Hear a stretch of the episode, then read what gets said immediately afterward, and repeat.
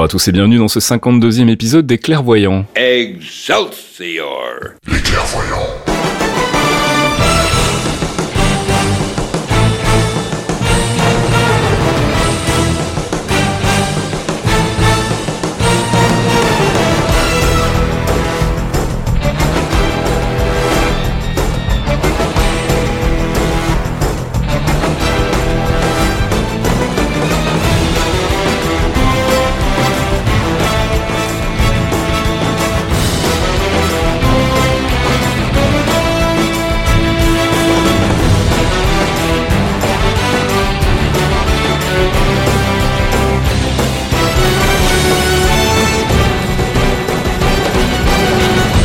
Les Clairvoyants, 52e épisode, vous le savez, c'est votre rendez-vous mensuel avec euh, bah, toute l'info concernant le Marvel Cinematic Universe, un rendez-vous que je présente avec mes euh, collaborateurs Fox et Archeon. Bonjour les gars. Bonjour. Salut tout le monde. Alors on rappelle vite fait, Fox, le MCU, ça correspond à quoi en fait? Alors le MCU, c'est le vaste univers que- qu'on appelle le Marvel Cinematic Universe, qui comprend les films Marvel produits par Disney, les séries Netflix, qui représentent donc euh, une partie de personnages avec Luke Cage, Daredevil, Jessica Jones, Iron Fist, euh, tout ça. Ensuite, on a des séries qui sont produites par ABC. On a Agents of Shield, il y avait Agent Carter. On a aussi les séries Hulu, Cloak and Dagger. Il y a aussi The Runaways et il y a aussi, euh, on en parle des fois, mais les Inhumans.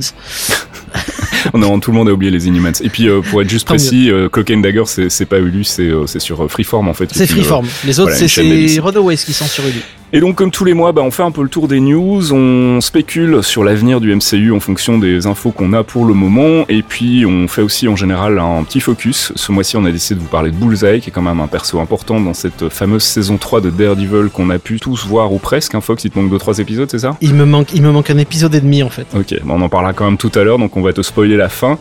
Euh, et puis bah, on fera un petit débat aussi euh, concernant donc l'annonce des mini-séries euh, MCU sur le futur euh, service de streaming de Disney qui s'appelle donc officiellement Disney+.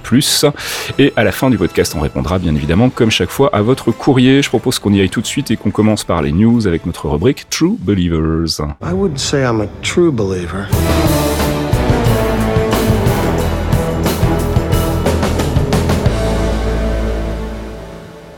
True Believer, c'est notre rubrique news en rapport direct avec le MCU. Alors malheureusement, ce mois-ci, bah, alors j'allais dire il n'y a pas beaucoup de news. En fait, c'est vrai, il n'y a pas beaucoup de news. Il y en a une quand même qui est très importante et qui est très très triste, puisqu'on a appris donc, euh, on enregistre, euh, on enregistre ce mardi, on a appris hier lundi donc le décès de Stan Lee. Alors c'est pas vraiment une surprise, hein, on s'y attendait depuis un petit moment. On savait que le bonhomme allait assez mal, euh, mais ça fait quand même quelque chose. Et donc je propose qu'on consacre cette section de news à un petit hommage à Stan Lee. Euh, qui est quand même bah, un des monsieur incontournables dans l'histoire de Marvel et dans l'histoire des comics de manière de manière générale. Euh, juste d'abord commencer peut-être par un, un- un petit euh, un petit tour de table. Vous avez euh, appris la nouvelle comme tout le monde, j'imagine hier soir. Euh, ça vous a fait quoi, Fox? C'est- bizarre parce que d'un côté ça m'a fait de la peine, euh, mais je, suis- je suis assez, je suis assez résilient sur ce genre de choses et je me suis dit que bon, il a, il a vécu jusqu'à 95 ans. Il a bien vécu, hein. Il a, eu, il a eu une vie extrêmement riche. Il a, il, il est mort au sommet de sa gloire, on pourrait dire, parce que tout le monde sait maintenant qui est Stanley. Et pas seulement les aficionnes qu'on était quand on était des gamins, tu vois. Il est parti rejoindre son épouse qui, qui, qui nous a quittés il y a deux ans et dont il était euh, éperdument amoureux et ça lui, a, ça lui avait pesé énormément. Il a Ouais, failli d'ailleurs, il avait dit qu'il avait failli passer, euh, qu'il allait partir, qu'il a failli partir quand elle est décédée. Ben, on en avait parlé il y a deux ans, effectivement, en juillet ça. 2017, quand elle est décédée. euh, Elle avait 69 ans, elle, donc elle était quand même Oui. vachement plus jeune que lui. Euh, et ouais, on sentait que le monsieur, là, c'était vraiment le, le coup de, presque le coup de grâce, en fait, déjà. Et puis, il a quand même encore tenu euh, une Il a, il bonne a, il a année, vécu euh, encore une bonne année et demie et puis euh, beaucoup de reconnaissance pour Stanley parce que bon, j'en ai parlé sur Twitter parce que j'étais, j'étais un peu ému comme on dit. Mais moi j'ai appris à lire avec les comics. On en a parlé dans le premier épisode des Clairvoyants, mais euh, mon papa avait une flébite donc il est resté quasiment trois mois au lit avec la jambe en extension et des piqûres dedans pour pour pas mourir d'un caillot de sang monté au cœur. Et du coup ma grand-mère lui ramenait des comics. J'avais 2-3 ans, tu vois, et j'ai commencé à feuilleter ça et puis je montais sur le lit et il les lisait avec moi, il me les lisait, et puis j'en ai eu marre qu'il me les lise parce que il y avait des épisodes qui zappaient parce qu'il aimait pas Spider-Man, par exemple. Donc j'ai commencé à apprendre à lire et j'ai appris à lire les comics très très petits. Et c'est marrant, j'en parlais hier avec un ami, euh, justement, quand on a appris euh, la nouvelle. Euh, C'est vrai que c'est un monsieur qui a, qui a touché directement et même aussi indirectement, en fait, plein de gens, hein, même des gens qui ne connaissaient pas son existence ou qui ne connaissent toujours pas son existence aujourd'hui, ont été quelque part d'une manière ou d'une autre touchés par, enfin, par l'impact qu'a eu Stanley dans, dans, dans la pop culture de manière générale et dans la culture. Je pense qu'il faut même arrêter de parler de pop culture. Je pense qu'on peut parler de culture à, à l'heure qu'il est. Euh, Thomas, toi, la ta réaction hier quand tu l'as appris, euh, le, le décès de, de, de l'ami Stan Bah, pas surpris, euh, c'est un peu triste à dire, mais limite soulagé un peu parce qu'il a eu, bah, il a eu une belle vie quand même, 95 ans, et surtout il a eu ces deux dernières années où bah, on, personne voulait lui foutre la paix, quoi. Il, Ouais. il a eu des problèmes avec son agent, on l'a dit tout à l'heure, il a eu sa femme qui est morte, il a eu des problèmes de santé. Moi, quand j'ai eu la nouvelle, tout ce que j'ai pu espérer, en fait, c'est que, bah, au moins ces derniers mois où tout s'est un peu tassé, on, on lui a foutu la paix. C'est ça, il est plus, il est Qu'il plus était parti en et que, douceur, ouais, quoi. est parti, qu'il est- qu'il soit parti tranquillement, quoi, on va dire. Mm, mm.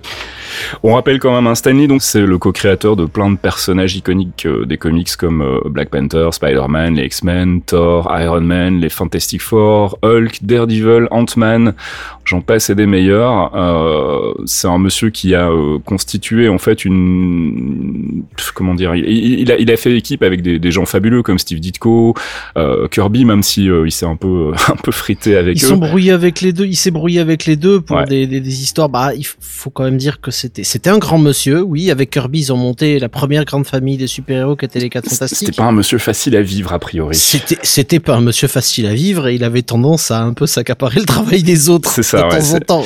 Voilà, faut dire ce qui est. Hein. C'était Ouais. un homme d'affaires aussi. Faut savoir qu'à la base, Stanley en fait voulait faire euh, le, enfin son ambition c'était d'écrire le grand roman américain. Donc il Ouais. Voulait vraiment être romancier, il voulait écrire un beau roman. Et puis finalement, bah il s'est retrouvé un peu euh, par le biais du hasard, on va dire, à bosser euh, chez euh, chez Marvel quand ça s'appelait pas encore Marvel avant. Ça s'appelait comment déjà Timely Chez Comics. Comics, Chez Timely, voilà.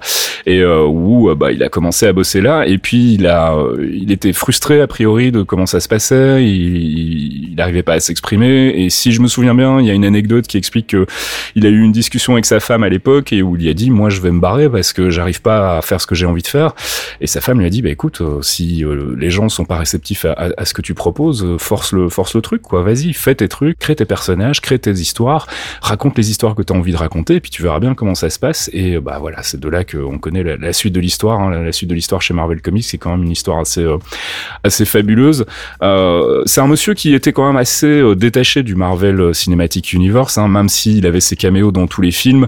Il n'a pas été très actif en fait dans la production des films ni dans le développement des films. Bon, il était plus non plus tout jeune, donc euh, ça- ceci explique sans doute cela. Même au niveau des comics, il était il était plus actif depuis les depuis Oh les non, années non, 80 non, en les fait. comics, non, Euh, il est super actif. Il a monté il y a pas, il y a même pas 5 ans, il a monté une boîte qui s'appelle pas, pas au comics. Non, ça c'est est- ça c'est des montages de d'édition et tout ça, mais je parle en Ah non, il a de, créé de- des persos pour, etc. il a recréé des persos aussi, tu ah vois. ouais, il était, euh, il a eu des problèmes légaux d'ailleurs avec cette boîte-là, mais Ouais, il, ouais, était, il les euh, a- il était il les vachement a- actif avec. Hein. Ouais, il leur a fait un procès. euh, C'était en 2000. Enfin, la, boîte a été montée en 2001 et puis après il leur a fait des procès parce qu'apparemment ils ont un peu abusé. Euh, mais oui, effectivement, il a continué à être actif dans le monde des comics. Mais en revanche, ouais, c'est vrai qu'au niveau des films, il était euh, toujours présent sur les tournages, que ce soit pour faire ses caméos, pour venir voir un peu comment ça se passait. Euh, il faisait beaucoup de conférences encore aussi, hein, beaucoup d'apparitions dans les salons et tout. Euh, il, il expliquait dans une interview que j'ai vue sur CNN hier, euh, qui faisait un, un très joli portrait du monsieur. Euh, il expliquait qu'en fait, lui, euh, tout ce qu'il voulait, c'était rester actif. En fait, il, aimait bien bouger, il aimait bien rencontrer les gens. Il était complètement halluciné par euh, son propre succès finalement. Hein. Il, il arrêtait pas de répéter dans les interviews euh, si on m'avait dit que euh, euh, les personnages que j'avais créés allaient avoir autant de popularité aujourd'hui, euh, je l'aurais pas cru. Il avait eu son, étoile sur le Hollywood Boulevard, etc. Et c'était à chaque fois des, des, des surprises pour lui en fait. Et je pense qu'il était véritablement sincère quand il déclarait ça. C'est un c'est un monsieur qui a, qui a, qui a vraiment été euh, pas dépassé par son succès parce que c'est un côté péjoratif, mais qui a quand même malgré tout euh, ouais eu un succès Submergé auquel il s'attendait pas quoi. ouais. Ouais. Mais je, je me rappelle d'une euh, d'une conférence qu'il avait donnée. Je sais plus si c'est la, la San Diego ou la New York Comic Con. Ça doit être en. Il y a pas mal d'années. Hein. C'était euh, 2010, 2000 2009 ou 2011, je sais plus. Alors que le MCU était en pleine ascension, il avait euh, participé à une conférence et il y avait des, des, des des milliers de personnes, hein, parce que c'est jamais des petites conférences. Et il y en avait plusieurs dizaines, voire centaines, qui étaient costumés en héros Marvel. Il y avait du Spidey, il y avait, euh, il y avait plein de monde. Et il était devant ces gens, et à un moment, il s'arrête et il leur dit euh, vous vous rendez le, le véritable plaisir d'avoir euh, passé ma vie à faire des comics. Et je l'ai compris sur le tard. C'est qu'aujourd'hui, tout ce que j'ai créé a été approprié. a été- ouais, les gens se le- se le sont appropriés. Et aujourd'hui, j'ai des générations qui ont 5 ans, 6 ans, 7 ans déguisés en Spider-Man. J'ai des mecs de 45 ans qui sont déguisés en Frank Castle. Et, et je suis content parce qu'aujourd'hui, l'héritage que je laisserai, il pourra pas mourir dans le sens où ces personnages existent dans l'inconscient collectif et dans, Ouais, le, dans cœur des gens qui sont toujours fans. C'est pour ça que je parlais vraiment d'un- d'un- d'une influence majeure, directe ou indirecte, dans, dans, dans la culture, euh, la culture internationale et pas uniquement la culture des comics américains. hein. C'est vraiment un monsieur qui a, qui a eu une grosse, grosse influence. Je voulais euh, citer une, une petite phrase qu'il avait euh, lâchée au Chicago Tribune dans une interview en, avril 2014 et qui, qui résume plutôt bien en fait sa vision de, bah, de sa carrière. En fait, hein. il, dit euh, euh, j'avais l'habitude de penser que ce que je faisais n'était pas important. Euh, les gens construisent des ponts, font de la recherche médicale, et moi je faisais des petites histoires à propos de, personnages fictifs qui font des choses extraordinaires, complètement folles et qui portent des costumes. Mais voilà, j'imagine que à force, bah, j'ai finalement dû me rendre compte et réaliser que bah, l'entertainment c'est pas quelque chose qu'on met de côté facilement. Euh, donc il, il avait vraiment encore toujours du mal avec ce côté. euh, finalement, je fais de l'entertainment, c'est un truc, euh, c'est un truc bas de gamme, c'est un truc populaire, alors qu'il voulait à la base écrire le grand roman. Ouais, ouais, tout à fait. Et puis, bah, il s'est rendu compte que finalement, il avait quand même touché un paquet de gens et qu'il avait eu une influence euh, incalculable sur, euh, bah, sur la, la, la culture, euh, la culture de, de, de la planète. Et ça, c'est quand même effectivement un héritage qui, qui survivra au, au- à sa personne en fait, et que qui survivra même. Ce que disait Kevin Feige, hein, c'est que ça, ça survivra même à ce que eux ont fait avec Marvel Studios. Enfin, je veux dire, les personnages ça continueront d'exister. euh, ouais, tout à fait. Ils ont atteint leur propre. euh, bah, en fait, il a, il a su recréer un panthéon de divinités modernes qui ne sont pas des divinités, mais qui sont tout autant adorées, adulées. euh. les gens investissent de l'argent pour des costumes, des goodies. euh, on est nombreux ici à avoir acheté des trucs Marvel parce qu'on est des fanboys. J'ai acheté un marteau à 100 balles avec mon premier salaire. là, sur, quand j'ai eu mon premier salaire cette année sur ma boîte, j'ai acheté un truc. J'ai acheté un marteau de Thor, si tu veux. J'en avais pas besoin. C'est parce que c'était voilà parce que Thor il représente des trucs et euh, les représentations ont été aussi à mon sens des extenseurs de compas moral. Le compas moral de chacun pour les lecteurs de comics, il y a toujours eu une grande dichotomie entre le bien et le mal. Il y avait des héros euh, sur la ligne, il y avait des anti-héros absolus comme euh, comme Punisher par exemple, mais tous avaient un compas moral assez assez fixe à part deux trois si tu veux, mais euh, c'était toujours des exceptions et ça a fondé pour tous les fans de comics une sorte de comment dire une sorte de repère, ouais, une sorte de repère moral où beaucoup de, fans se sont reconnus et puis ça te permet de voyager, je veux dire. euh, Et puis, bah, il faut pas oublier, je propose qu'on termine là-dessus, hein, la plus grande influence qu'il aura eu probablement et, et la, chose la plus marquante qu'il aurait réalisée dans sa carrière, c'est quand il a commencé dans, les années 60. Il est arrivé à un moment où les super-héros étaient ces espèces de personnages euh, proches des déités, euh, à la limite de la perfection. Et lui, il est arrivé en fait avec des héros qui avaient des, traits humains et euh, des, faiblesses, des, marques qui étaient des personnages qui étaient torturés. On pense notamment à Spider-Man, hein, qui reste quand même l'exemple type du super-héros avec euh, un passé quand même plutôt lourd. Et, euh, et c'est là en fait où il a eu une importance, c'est qu'il a en fait rendu ses personnages beaucoup plus proches des gens. Et euh, c'est sans doute ce qui explique aussi un peu son succès. Si vous avez une, une dernière chose à dire sur le bonhomme, c'est maintenant. Merci. Bah, pas mieux, hein. merci pour toutes les créations et en espérant qu'elles sont encore correctement utilisées euh, bah, pour les prochaines euh, pour les prochaines œuvres quoi. Voilà, Excelsior donc et euh, bah, voilà, adieu Stanley. Stanley est mort, vive Stanley. Et on va passer nous de notre côté à notre rubrique théorie crafting. Euh, Avengers, c'est pas l'heure. The Tesseract has shown me so much. It's, it's more than knowledge, it's truth.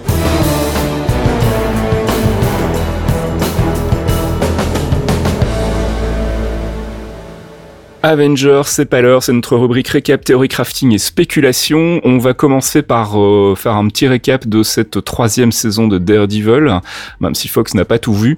Euh, une saison, alors je, pff, je vais peut-être pas commencer parce que je risque d'avoir un avis quand même assez euh, assez tranché. Euh, Je t'ai vu. Mais je sais que Thomas, toi, apparemment, t'as bien accroché, donc euh, peut-être que tu peux commencer à nous donner un peu ton, ton sentiment sur cette saison 3 après une saison 2 qui était quand même un petit peu en demi-teinte. hein. Chiante. Oui, voilà. soyons, soyons clair. pour la 3, ouais, euh, je j'attendais pas à grand chose au final. Je pense qu'il y a de Euh, ça aussi. Hein. Il y a le fait qu'on n'attendait plus rien et euh, on pouvait Mais être le- agréablement surpris. Ce qu'il y a, c'est que le, le rythme et les enjeux sont bons. Moi, j'ai Mhm. été assez, euh, j'ai enchaîné les épisodes assez vite, plus que euh, je l'aurais attendu. Mhm. Mais euh, ça reste moyen, quoi. C'est, il y a plein de fillers. Il y a tout un épisode sur Karen qui m'a juste complètement saoulé. Parce que c'est bien d'avoir euh, une petite exposition de son passé, savoir un peu euh, ses motivations, etc. De là à en faire quasiment tout un épisode euh, bah, pour comprendre que son frangin est mort par un peu de sa faute.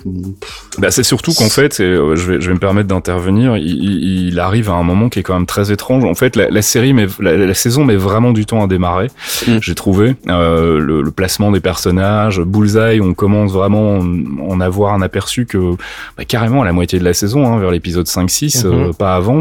Et puis au moment où il y a cette fameuse baston euh, entre Daredevil, euh, le vrai, et le faux incarné par Bullseye, on enchaîne ensuite avec deux épisodes, un sur la sœur, enfin sur la, la bonne sœur, et Ouais. l'autre sur Karen qui nous détache complètement de, de l'intrigue principale. Et puis après euh, en donnant un peu l'impression de rattraper le temps perdu les trois quatre derniers épisodes de la série reprennent un une hein. vitesse voilà un peu rushée. Donc euh, j'avais trouvé ça très particulier. Effectivement j'aurais pas été contre euh, du background sur euh, sur les personnages. C'était intéressant de voir un peu comment s'étaient passées euh, les choses pour pour Karine parce que c'est vrai qu'en trois saisons on n'avait pas vraiment eu le temps de s'en s'y intéresser. Mais ça tombe un peu au mauvais moment en fait au moment où justement la saison commence un peu à décoller. Euh, alors sur les enjeux de base le traitement des personnages euh, Fox j'imagine que le retour de Wilson Fisk c'était une une chouette surprise enfin c'était pas vraiment une surprise mais c'était plutôt une une bonne chose pour toi tu vois qui est fan du perso Il est fabuleux. Euh, honnêtement, enfin, mon... ok, je suis peut-être pas objectif sur Vincent Donofrio de base, si tu veux, c'est un acteur fabuleux. Mais là, ouais, non, mais là, en Winston Fisk, si tu veux, euh, j'étais très heureux qu'ils aient enfin utilisé le nom de code, le code name Kingpin. Oui, alors ça, ça aussi, tiens, ça tombe à un moment. Alors j'ai peut-être loupé le moment où ils l'appellent comme ça, enfin où ils ils font le, le- le- le cheminement logique pour l'appeler Kingpin, mais j'ai l'impression que c'est d'un moment à l'autre, tout à coup, ils décident de l'appeler Kingpin. Bah, en fait, non, c'est au moment où euh, Nadim est intégré euh, dans, la, dans le, le complot du FBI, donc des, tous Mhm. les agents du FBI qui ont été achetés par Fisk, qu'il a cette première réunion avec eux. Mhm. On suit Nadim et c'est là qu'ils disent alors à partir de maintenant, euh, on ne dit plus de nom, on utilise des, des noms de code. D'accord, ok, j'avais loupé Et ça. euh, pour et Monsieur Monsieur Fisk, et c'est la dernière fois qu'on dira son nom, euh, le nom de code a utilisé le nom de code Ki- Ki- Kingpin. Et c'est à partir de là que le, le terme est intégré.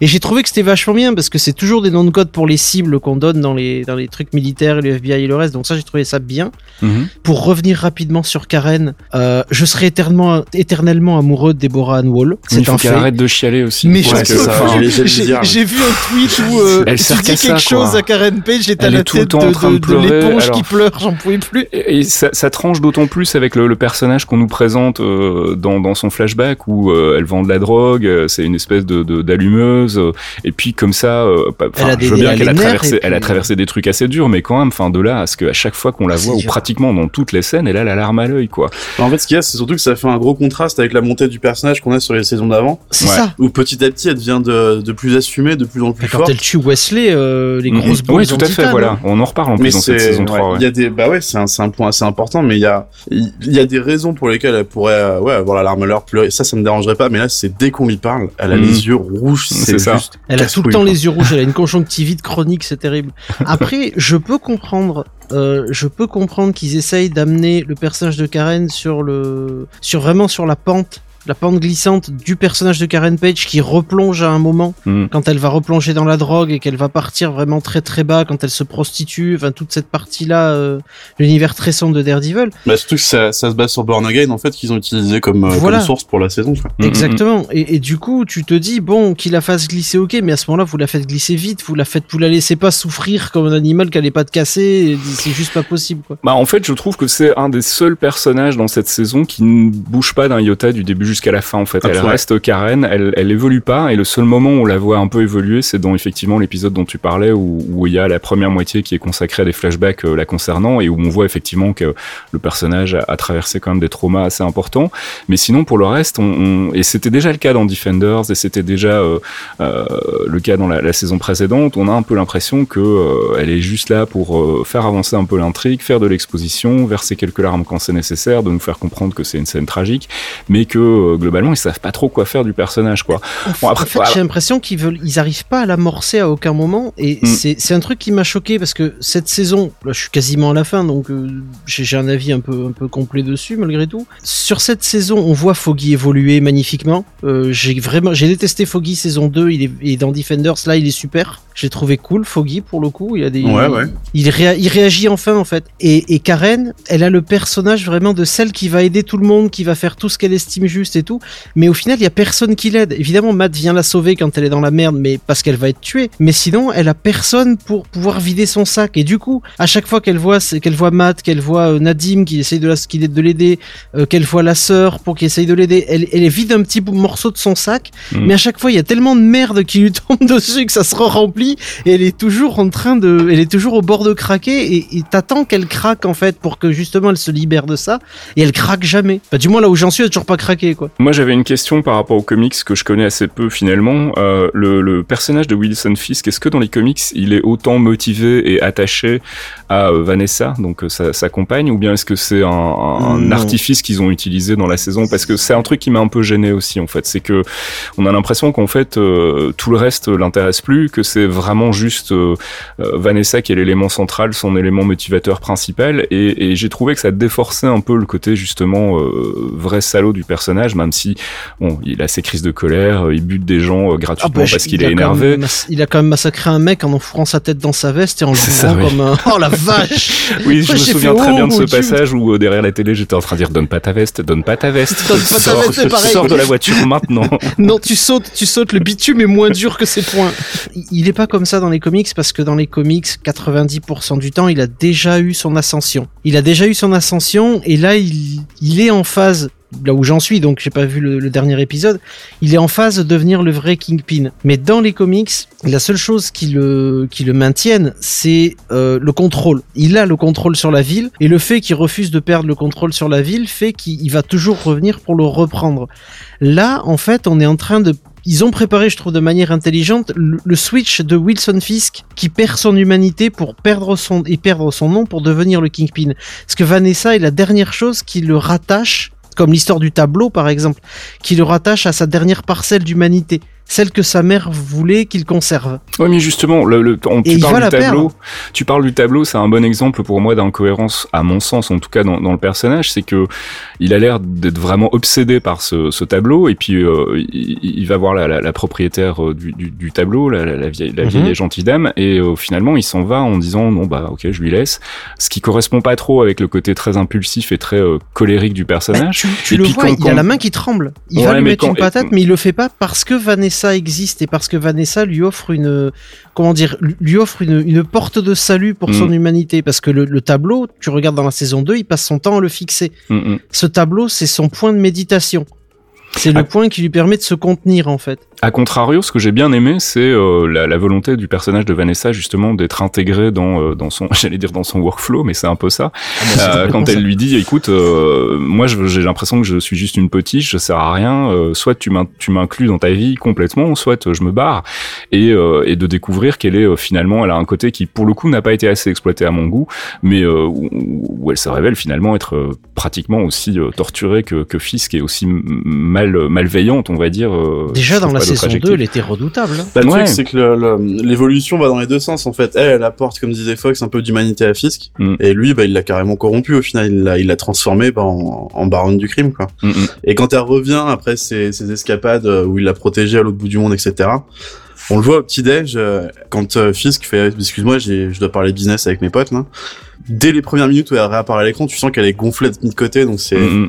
Moi, j'aime bien ce... C'est... Pour Fisk, en fait, j'étais un peu déçu sur le personnage pendant la saison, sauf sur les passages, justement, où Vanessa est revenue, et, et j'aimais bien le, le duo, en fait. Le... Ouais, mais qui arrive tard encore une fois. hein. C'est ça, ouais, ça arrive un peu trop tard. Je trouve qu'il y a vraiment que, alors paradoxalement, d'habitude, on dit toujours que les, les premières moitiés de saison Netflix sont les plus intéressantes et après ça se perd un peu. Là, j'avais l'impression que c'était le contraire où ça met du temps à démarrer vraiment. Je le disais tout à l'heure, c'est Mm. c'est vraiment à partir de l'épisode 6 ou 7 que ça, ça démarre vraiment et puis euh, on te casse le rythme avec ces deux épisodes filler. Et puis au final, t'as as plein de pistes qui sont ouvertes et qui sont jamais véritablement exploitées. C'est le Euh, format 13. hein. Je trouve une que c'est un format 13 épisodes, Ouais, ils mais même, coupé à enfin, 10 sans ces fillers-là, ça aurait été efficace. Il y a vraiment un problème de, de, de synopsis, quoi. Enfin, je, je trouve que au final, euh, Bullseye, euh, à part euh, se déguiser en Daredevil, il a pas son identité propre Non. et euh, on sent que c'est réservé pour un, une suite potentielle. Et ça, on en reparlera tout à l'heure. Mais euh, euh, quand on parlera du personnage, et puis on a, on a une question dans le courrier qui va dans ce sens-là aussi, même si personnellement, je pense pas qu'on aura de saison 4, mais on ne sait jamais. Et c'est dommage parce qu'on nous l'avait quand même un peu vendu comme étant le big bad de la saison. Et puis finalement, en fait, on- le vrai big bad, c'est un peu Wilson Fisk, mais pas vraiment. Euh, c'est Ah bah plus, si, un- bah c'est plus, c'est plus, pour moi, c'était plus une saison euh, Matt Murdock versus Daredevil, quoi. Enfin, où il, il est en conflit permanent avec lui-même et où il est son propre Ouais, ennemi, c'est- en fait. en C'est comme ça que je l'ai regardé et c'est comme ça que je l'ai pigé personnellement. Enfin, Ouais. Je savais que Fisk y était avec Bullseye aussi, mais je dès qu'ils ont commencé à faire les teasers un peu dark en mode euh, bon bah c'est bon, j'arrête d'être gentil, je repasse mon costume à l'an- à l'ancienne. Mm. Le, le, le fil rouge pour moi de la saison, c'était clairement ouais Matt Murdock contre Daredevil, ouais. Ouais, c'est ça. Problème, c'est qu'on nous l'a vendu, on nous l'a vendu comme ça, mais au final, quand tu quand tu raccroches les wagons dès le, le cinquième ou le sixième épisode, tu vois que bah, dès que Nadim entre dans la boucle de Fisk, tu te rends compte que Fisk, il avait prévu sa sortie, il avait tout prévu, et qu'au final, euh, Point Dexter n'est qu'un n'est qu'un outil, et ça, ça m'a fait de la peine parce que le personnage, franchement, je trouve que ses crises de de, de rage sont fabuleuses. Mm. L'acteur est pas mal du tout, il est vraiment cool, il est il est fit, il est efficace. C'est mais plus réussi que pas- le personnage de Marie dans, euh, dans la saison d'Iron Fist. euh, Ah, de- j'ai bien aimé Marie Typhoïde. C'était Oh, un autre répertoire, mais. C'était un euh, peu forcé, quoi. Enfin, Oui, forcé, forcé, on est d'accord. En plus, ça ressemble à l'ex d'un pote, donc elle me faisait peur, mais ça, c'est une autre histoire. Là pour le coup, moi c'est personnellement Point Dexter, c'est ce que j'ai préféré de la saison finalement. Ouais, ouais, mais encore une fois, il est assez, euh, il, il est quasiment invisible pendant la première moitié, et puis il, il a effectivement son, son moment de gloire où il endosse le costume, le costume de Daredevil, et puis on se dit bon bah maintenant il va aller chercher son propre costume, ou à la limite il va incarner son, identité de, de Bullseye, et puis jamais vraiment en fait. Et, et au final, il, il se met Fisk à dos, et puis c'est finalement Fisk qui reprend le dessus. C'est même Fisk qui a droit à la dernière baston avec Daredevil. Ah, mais c'est Euh, c'est le point culminant de la saison, c'est la, la grosse baston avec, Daredi- avec Daredevil dans son c'est même appartement. le dos. Voilà. euh, et donc, bah du coup, il- je sais pas. il- J'ai j'ai l'impression qu'en fait, ils, ils, ils ont eu du mal à, à, à calibrer leur perso en fait pour cette Bah, saison et c'est exactement pour ouais. ça que je l'ai aimé en fait parce que Bullseye c'est un perso qui a été vachement difficile à calibrer sur les Mhm. comics et j'ai retrouvé pile la même chose dans, la série. Ah ouais, c'est une les espèce de montée en fait euh, vraiment très lente pour euh, placer le personnage comme quelqu'un euh, bah, il a il a pas d'empathie il est complètement euh, C'est un sociopathe, coin, hein. enfin c'est un psychopathe même carrément. Ouais. C'est oui, c'est vrai, c'est ça, c'est un psychopathe. l'archétype Enfin, les, du les psychopathe, échanges ouais. qu'on a, les échanges qu'on a avec sa, sa psy, on s'en rend bien compte, quoi. Mm, mm, mm. Mais c'est surtout qu'il y a, pendant une très très grande période dans les comics, euh, il savait pas comment utiliser le personnage, en fait. Il le mettait un peu à côté, il s'en servait comme homme de main pour le Kingpin, il le mettait dans deux trois séries à droite à gauche. Et c'est marrant parce que j'ai retrouvé la même chose, en fait, en regardant la saison. C'est, il a pas son costume, il prend celui de Daredevil, il se fait passer pour, mais moi ça m'a pas choqué. Enfin, c'est, Ah non non attention, je dis pas que ça m'a choqué, je dis juste que j'aurais préféré, enfin j'aurais aimé qu'il se passe autre chose après, tu vois, que ça se ne limite pas à ça. Alors encore une fois, on sent que ils se gardaient ça sous le coude pour euh, pour une future saison éventuellement pour faire revenir le perso. Euh, surtout vu la scène finale, hein, on va on va te spoiler euh, Fox, mais bon donc la la, la, la scène la, la scène post générique de, de la saison euh, 3, c'est euh, euh, Bullseye qui se fait refaire la colonne vertébrale après s'être fait exploser contre un mur par euh, par Wilson Fisk. Comme Et dans donc, les on- comics, oui. Voilà, on imagine que euh, voilà. Alors il y a la question de savoir qui paye pour les- l'opération, parce que c'est certainement pas Wilson Fisk. Mais bon, bref, ça c'est un détail. Mais donc on sent qu'il y a une volonté de faire revenir le personnage et de le faire monter en puissance, mais dans une saison euh, prochaine. Et ça c'est un peu dommage parce que bah surtout qu'on sait que la saison 4 c'est quand même pas gagné pour qu'on en ait une. C'est un peu frustrant et, euh, et j'aurais bien aimé en fait qu'ils qu'ils évacuent beaucoup plus vite toute la première moitié de la saison et qu'en fait la deuxième moitié de la saison soit vraiment le cœur de la série avec effectivement une montée en puissance de Bullseye, euh, une, une victoire en fait sur Wilson Fisk et puis derrière ben un, vrai conflit avec Bullseye et laisser un peu respirer le personnage et lui permettre donc de, de, de s'exprimer. Mais euh, bon voilà, enfin au final c'est globalement une série que j'ai, euh, enfin une saison en tout cas que j'ai préférée à la deuxième, euh, que je trouve toujours inférieure à la première, mais ça va être difficile de faire mieux, que j'ai trouvé parfois assez brouillonne. on sent qu'il y a, alors vraiment pour le coup, on sent que ça manque de thunes. On sent qu'il y a des moments où euh, il y a des choses qu'ils voudraient faire et qu'ils peuvent pas faire. Donc il y a des dialogues qui sont interminables parfois sur des trucs qui auraient pu être expédiés très très rapidement. Euh, Il y a en revanche quelques coups de génie, euh, enfin, de mon avis en tout cas, le, le- toute la scène d'exposition justement sur le passé de Bullseye qui est présentée sous forme de espèce de, de vision de Wilson Fisk qui, qui déambule dans son appartement, qui lit les dossiers, et plutôt que de faire de l'exposition pure, eh bien, on revoit les scènes jouées dans l'appartement avec une espèce de mise en scène assez particulière. J'avais trouvé ça plutôt chouette, hein, l'épisode avec son coach de baseball, avec sa psy, etc. J'avais trouvé que c'était plutôt euh, plutôt malin. Du côté des choses qui m'ont vraiment fait cringer, il faut arrêter avec le, le trip du couloir, quoi. Enfin, c'était rigolo dans la première saison, ça marchait bien. Euh, dans la deuxième saison, on sentait déjà que c'était un peu forcé, mais alors le, la, baston one shot du couloir euh, dans cette saison-ci, c'est une catastrophe, quoi. Euh, rematez-la, euh, il y a plusieurs moments où, enfin, il y a notamment un moment particulier où il y a un mec qui fonce littéralement s'assommer contre un mur, alors que euh, le personnage de, de Matt Murdock bouge pas d'un iota, quoi. Tu sens que c'est le truc, ils se sont dit, on va le faire, mais on n'a plus le budget pour la retourner quatre fois. Donc on va être obligé de garder la première prise, et malheureusement, j'ai trouvé que ça fonctionnait plus, et puis surtout, c'était devenu un gimmick euh, attendu quoi. Enfin, je veux dire, c'est la marque de fabrique de la série. C'est dans toutes les saisons, il y a un- une scène dans un couloir, une baston one shot euh, en plan séquence. Et, euh, et moi, ça m'a, pour le coup, ça m'a vraiment énervé quoi. Je me suis dit, en plus, je la trouve pas réussie, donc. Euh, pff, Ah, moi, je l'ai kiffé, mais elle, est- elle, est- elle dure 8 minutes. Elle, est- elle dure 8 minutes, c'est beaucoup trop long. Mais c'est j'ai pas quand même kiffé. À la limite, tu vois, je, s'ils avaient les moyens de la refaire proprement, je dis pas, mais là, il y a plusieurs, mo- plusieurs moments où vraiment tu sens que c'est, c'est téléphoné, que, que t'as un, un mec qui est en train de se relever, puis en fait, il, il se rend compte qu'il se relève trop vite parce que euh, le, le- euh, Charlie Cox est pas encore prêt, donc du coup, il, il se rabaisse un peu, on sait pas trop pourquoi, puis il se relève de nouveau, et puis, moi, fameuse, cette fameuse scène, je vais essayer de faire un gif animé, mais la scène du mec qui se jette dans le mur, elle est fabuleuse, quoi. Tu Bah, dis, le, mais. le gros problème de cette scène-là, qui a bien marché sur la première, c'est qu'il y avait Steven D. Knight qui a beaucoup de défauts, Mm. mais qui a, a une bonne qualité, c'est d'avoir fait des séries comme Spartacus ou quoi, et qui sait, il sait diriger, il sait, il sait créer des scènes de ce genre-là en fait. Et Ouais, et- et puis- et puis c'est- c'est- hein. C'est c'est- c'est ça, voilà, c'est une scène qui coûte cher parce que bah, si tu loupes ta prise, il faut que tu refasses Ouais, tout. Donc ça. à chaque fois, c'est de la thune, c'est du temps, et quand t'as plus de thune, tu te permets pas de faire ce genre de truc parce que tu Mais la- sais que si tu te rates, c'est- c'est c'est catastrophe, quoi. La gestion du budget, c'est un truc qu'il faudrait vraiment se pencher dessus parce que t'en parlais juste avant, le- le- l'étude du dossier de Poindexter par Fisk. Mm. Moi, j'ai trouvé ça aussi que c'était une super bonne idée pour faire l'exposition sur le perso de manière assez organique, Organique, en fait. ouais, ouais. ouais.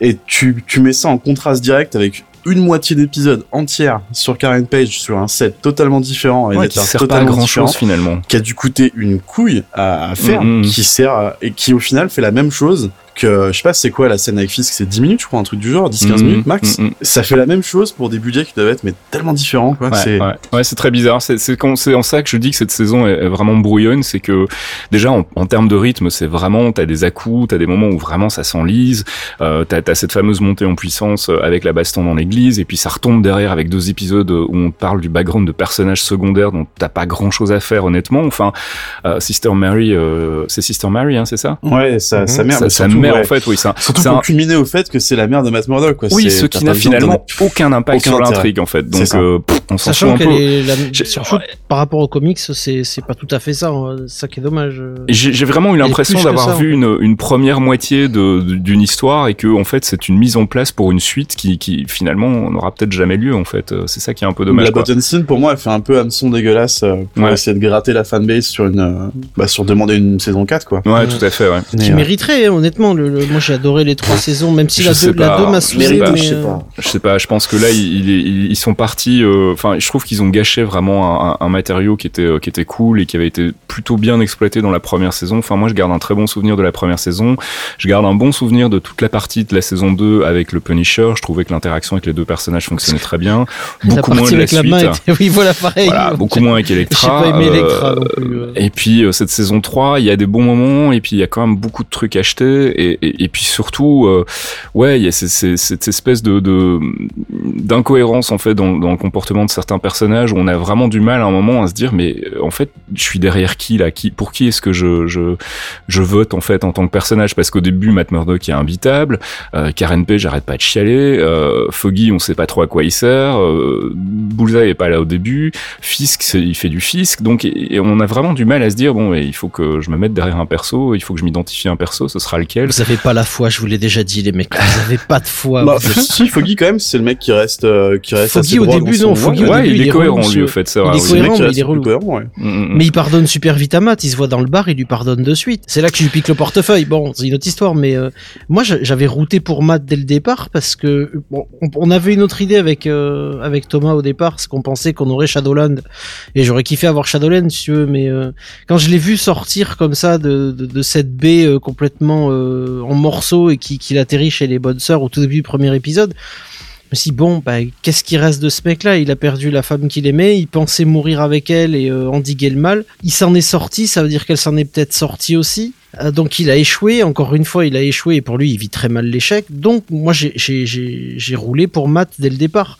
Alors oui, il était imbitable, il s'est comporté comme un sale con, ça arrive euh, à beaucoup de gens et, euh, et c'est pas forcément leur faute aussi. Et là, pour le coup, ben, euh, j'ai trouvé que c'était assez logique. Le fait que Foggy euh, revienne, bah, c'est Foggy. Il peut pas le lâcher, c'est son meilleur ami, c'est comme son frère. Euh, Karen qui est paumée et, et ça, ça m'a, ça m'a, pas gêné, mais ça m'a fait de la peine de voir que à aucun moment, à chaque fois qu'on essaye de l'aider, ça, déjà d'une personne n'a jamais le temps pour elle, que ce soit Matt, que ce soit Foggy, que ce soit Sister Mary, euh, personne. Et t'attends qu'elle s'effondre et tu te dis, bah, si elle s'effondre un coup, elle va, elle va pouvoir se libérer. Et elle se libère jamais, donc c'est c'est c'est trop long, elle est trop en souffrance et ça me fait de la peine en fait, parce que j'aime bien le personnage, mais autant la faire tomber pour qu'elle puisse se relever plutôt que de la laisser sur un fil à moitié suspendu quoi. Voilà, bon, une saison, donc finalement, je pense qu'on est tous d'accord pour dire qu'elle était un peu en demi-teinte, qu'elle était sans doute moins pire que la deuxième, mais que c'était pas non plus, euh, c'était pas non plus euh, la folie. Les quoi. épisodes filler étaient en trop pour moi. Ouais, les épisodes filler, et puis, euh, et puis je trouve que ouais, elle met beaucoup trop de temps à démarrer en fait, et puis Il y surtout, a des, il y a même des des in- persos en trop, j'ai envie de dire. Ouais, il y a des persos en trop, il y a des intrigues qui sont euh, qui sont euh, pas super bien exploitées à mon sens. Et puis et puis ouais, on a vraiment une, enfin moi c'est l'impression que j'ai eu quoi, l'impression d'assister à une première moitié d'une d'une saison de 26 épisodes où euh, dans la on place les personnages et puis on va faire quelque chose avec ces personnages et puis au moment où ça commence à potentiellement être intéressant, euh, où il y a enfin un affrontement euh, direct, où il y a euh, bah, Bullseye qui qui se chope sa nouvelle colonne vertébrale, bah en fait c'est fini. Donc euh, voilà, j'étais un peu, je suis resté un peu sur ma faim, on va dire. Euh, on n'aura pas le temps de parler d'Avengers 4, c'est pas grave parce que de toute façon on n'avait pas grand chose de neuf à dire et puis c'était pour spéculer sur du leak de pseudo trailer donc on va attendre que le trailer sorte dans deux jours et on vous refera un épisode spécial pour en parler euh, et on va faire une pause musicale avec euh, notre rubrique Jarvis Drop My Needle. Jarvis, drop my needle.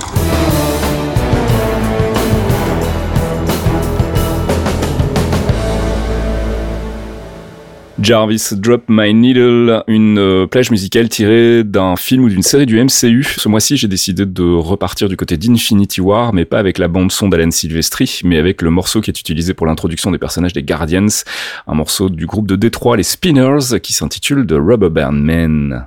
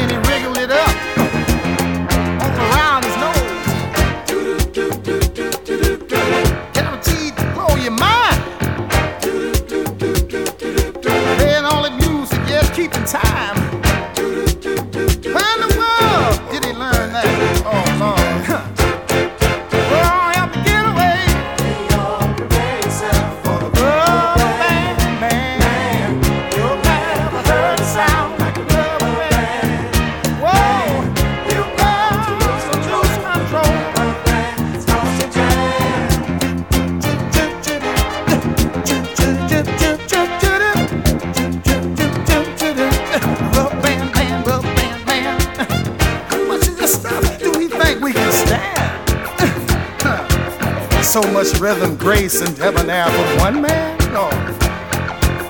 And then he had the to twiddle his left toe, but through his knee, got the feeling in his head, y'all.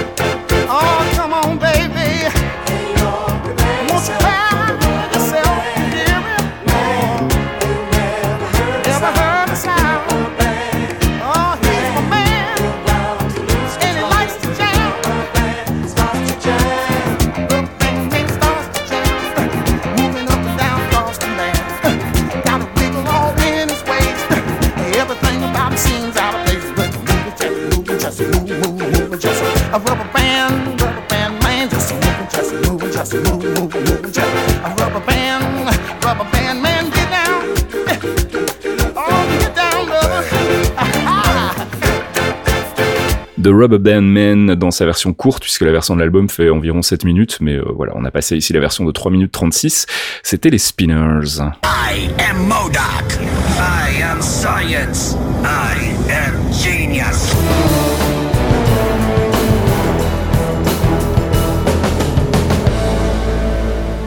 I Am Science, notre ami Modoc nous rappelle que c'est l'heure de faire un focus sur un personnage, une organisation ou un arc des comics. Vous avez été nombreux à nous le réclamer, et donc bah voilà, on a cédé à vos demandes et on va faire un focus sur Bullseye, justement, dont on vient de parler dans ce récap de Daredevil saison 3.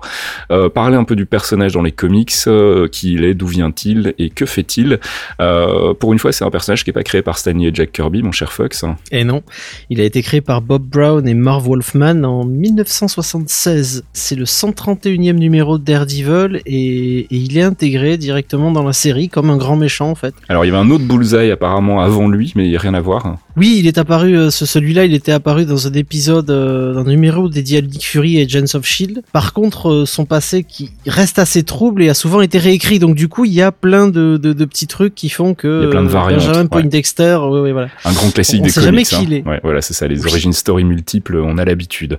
Euh, eh ben justement, parlons de son origine. Euh, Benjamin, Benjamin plutôt Poindexter ou Lester Poindexter. Il y a plusieurs, Mhm, déjà plusieurs prénoms. Euh, c'est un New-Yorkais pur souche. Ah oui, oui, il est né dans le Bronx euh, où il y a vécu euh, quasiment, enfin toute son enfance avec un frère et un papa alcoolique. Les deux garçons vont passer leur temps dehors où ils vont jouer avec des carabines. Hein, parce que parce que C'est d'une saine occupation. America fuckier, hein.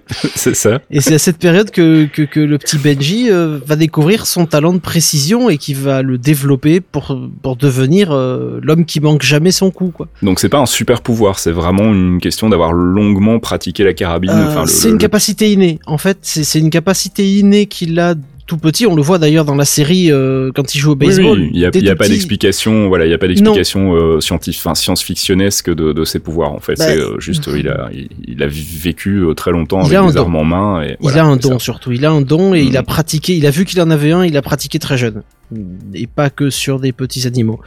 Alors il va avoir une enfance difficile, C'est un enfant difficile avec une enfance difficile. c'est ça. Euh, vers ses 10 ans, il y a un incendie qui va détruire sa maison et va presque tuer son père. Euh, alors, on pense que son frère sera à l'origine du feu, mais plus tard, euh, Bullseye va raconter qu'en fait, il était le coupable, en laissant planer le doute sur la véritable cause de cet incendie. D'accord. Du coup, il va être placé en famille d'accueil, dans le, le magnifique système américain de famille d'accueil, où il va grandir sans causer de soucis, mais on va, on va découvrir qu'il reste assez froid et distant avec toutes les personnes qui l'entourent.